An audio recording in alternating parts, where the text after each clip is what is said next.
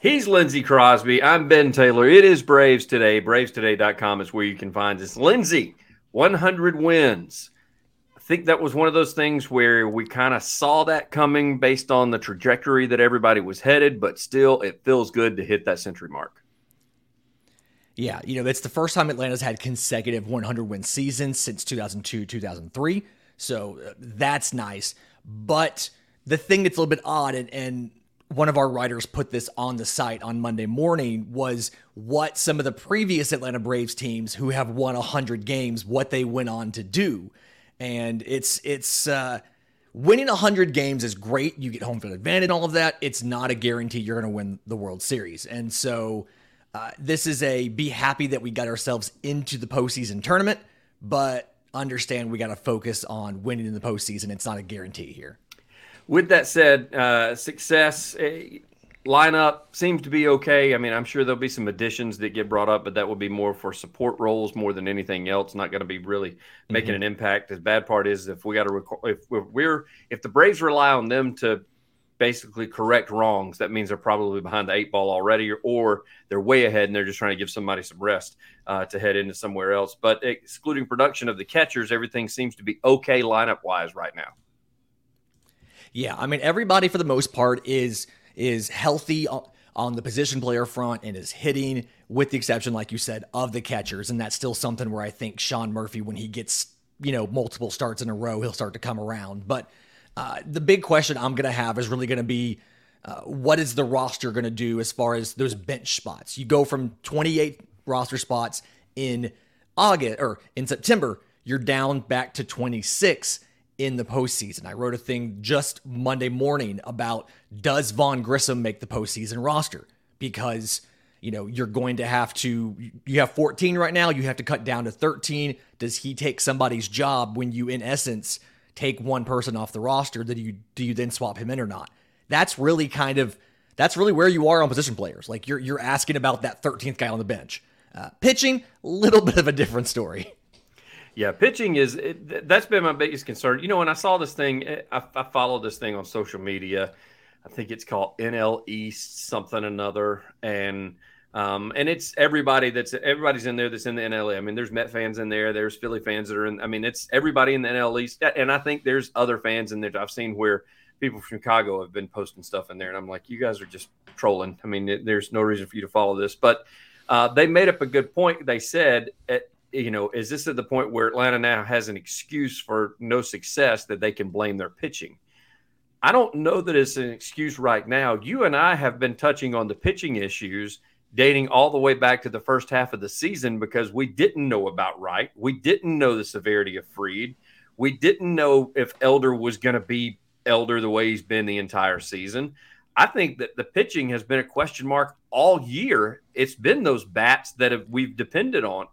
Strider, fine. Elder, surprised.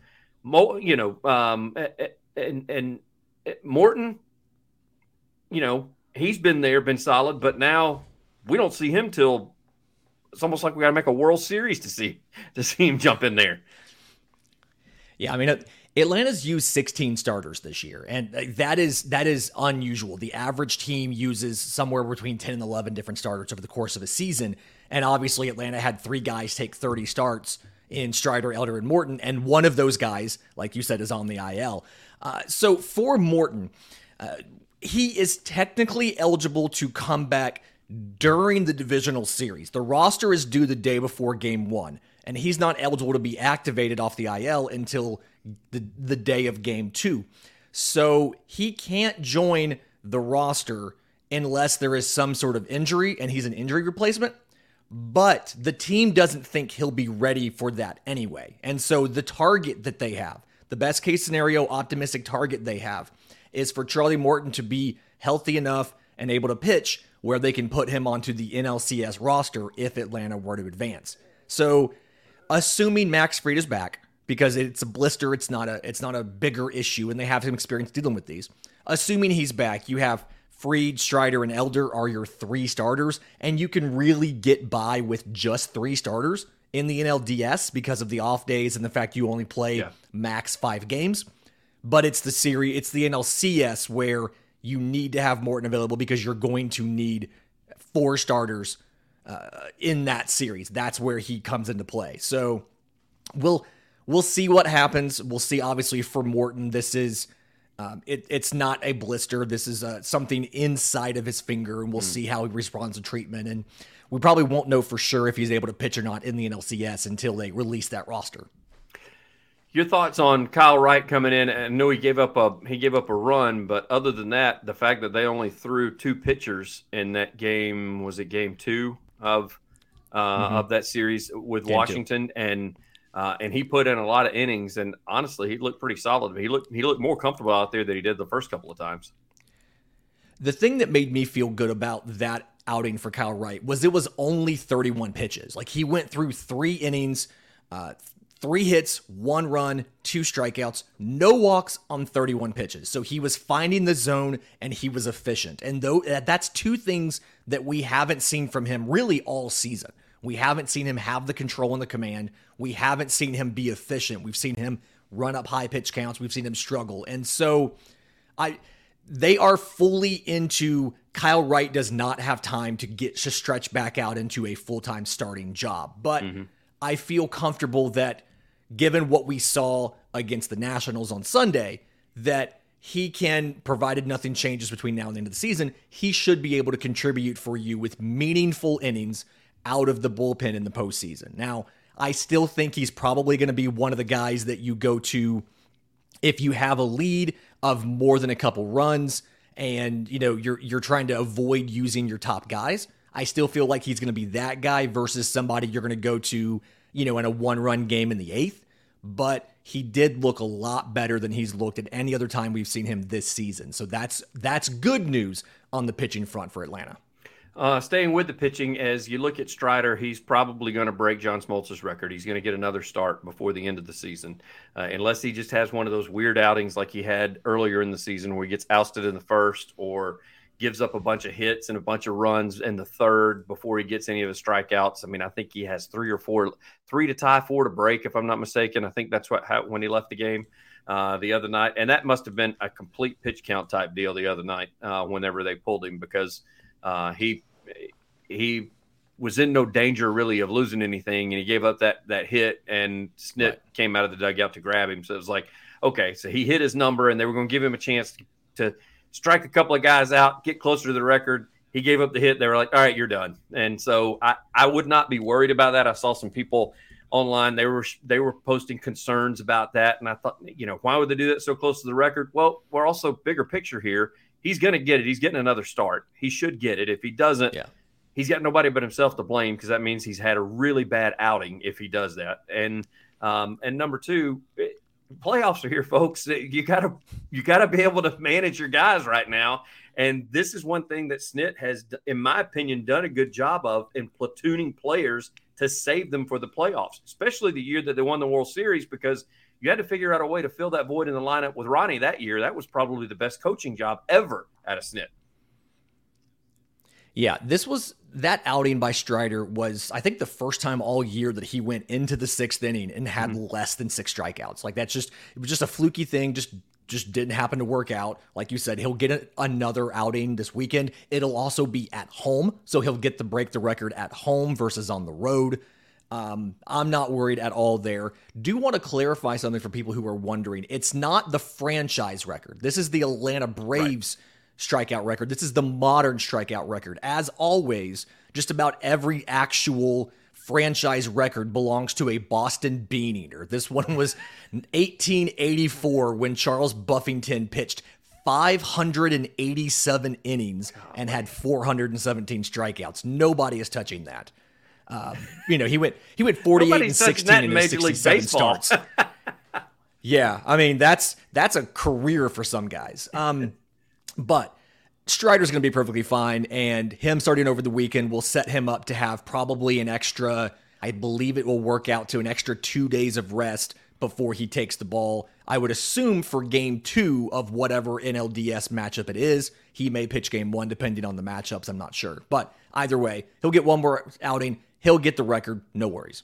And keep in mind, if you watch the game, uh, the Strider game out there, Braves fans, you heard uh, Gaudin talk about it as well as Frenchie that the Nationals are not a team that strikes out a lot. They put the ball in play. So it literally, he picked probably one of the worst teams to go up against to try to get his strikeout record because they just put the bat on the ball most times and nothing hard, nothing fancy. Mm-hmm. They just got a bunch of guys that are slappers and and and as Frenchie said, they adjust against Strider because they know if they can just touch the fastball, it's going to go somewhere. So that's all they were trying to do was place base hits, and uh, and so I thought he I thought he did a fine job. There were a lot of people that are all worried about him getting in the season. Is he losing his? No, he was still throwing 99. He's not he's not lost his arm, and they've done a good job, like you just said, of getting him out of there by the fifth or sixth inning and, and, and him still having you know not as many strikeouts as he wanted but also limited damage as well. So uh, I, I, do look forward to that. Well that's the thing. Is home sweet home. You mentioned it.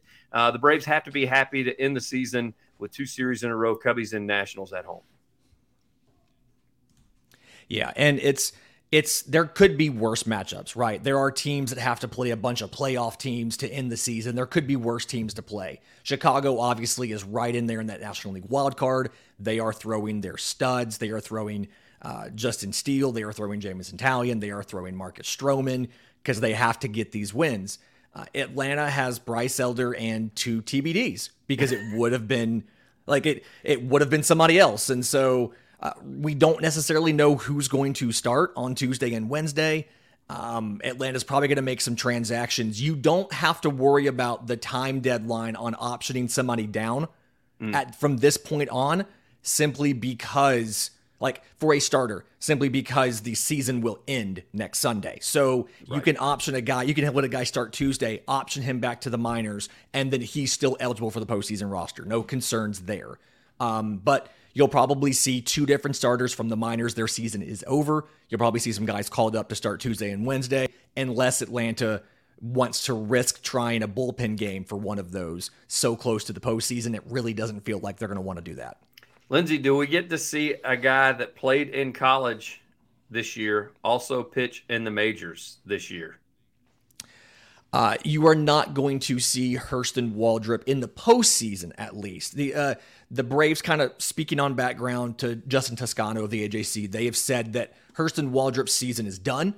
Uh, he he only got the start in AAA because AA season was over. They wanted okay. to get one more start for him to kind of, uh, you know, finish let him finish the last couple things he had been working on. His season started in February. So he threw 101 innings for Florida. They went all the way through late June College World Series. Atlanta got him. They only they let him they they kept him under 30 innings. He started 8 times, so he never really went deep into games. And they never let him go over 65 pitches until that very last outing against Gwinnett. So they have shut him down. He is done. But I imagine next season, there's a possibility you see Hurston Waldrep sooner rather than later simply because of how polished he is already. But from from what from everything we've been told, he's not an option for a start this week or this postseason. Dang it. I was really hoping we'd see. When I saw all the TBDs, I was sitting there licking my chops and I was going, all right, here's our chance. We get to see one of those history making things where a guy was pitching in the College World Series and he's going to be pitching in the, you know, at the end of the season for a, he's going to make his major league debut. Uh, and now you now you've now you've made it sore for me going into uh, the upcoming series because I was really looking for it. When I saw the TBDs had still not been filled before we started doing the pod, I was like, okay, there's still a chance. Uh, but now that you yeah. said that you've talked to folks behind the scenes, looks like my hopes and dreams have been smashed. Sorry, Hurston. I, I guess we'll see you next year, bud. we'll see you next year, buddy. Exactly. So uh, that's all right. He's gonna. I think as long as he stays healthy, I think he's gonna have a great career. Uh, you and I following a lot of SEC baseball. We got to hear his name quite a bit throughout the year and throughout the season, mm-hmm. and so I think Braves fans are in for a treat that may not follow collegiate baseball and may not know who we're talking about. I mean, they know who we drafted, but they probably have not seen him throw. Uh, he is very impressive. Uh, there's a couple of times where um, Lindsay attended some of his games. I attended, you know, one of the games as well. And I will say that um, when you get to look out there and you see possibly the number one, number two, and number three picks in the draft all playing baseball games, you're like, whoa, mm-hmm. this is impressive. So, uh, and they've lived up to the bill. Yeah. In the the conversations leading into the draft, there was debate about the two best individual pitches in the draft. Was it Paul Skenes' uh, fastball, the guy yep. who went obviously number one overall? Was it his slider, or was it Hurston Waldrep's splitter? So like that's kind of caliber of talent that Atlanta got. It's not a player that's commonly available when you pick in the twenties, but Atlanta kind of worked it out. They got him, and he's looked as good as advertised so far in his minor league career. I think he was a steal for the Braves. I'm shocked that he fell that low in the draft. After, as you said, you've seen him, you've seen him throw. I've seen him throw. Uh, I guess some very good hitters, and he he dominated the collegiate ranks. So uh, he's Lindsay Crosby. I'm Ben Taylor. It is going to be Cubs. It is going to be Washington Nats. We're going to wrap up the season. We get 100 wins. Go to Braves Today, BravesToday.com. Follow us on the Twitter at Braves underscore Today. Lindsay, as always, thank you, bud.